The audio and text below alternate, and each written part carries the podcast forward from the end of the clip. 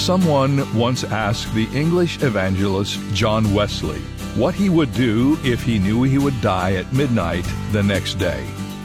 He said he would do what was already planned. He would preach in the two cities that were expecting him, then travel to the home of friends where he would fall asleep and wake up in heaven.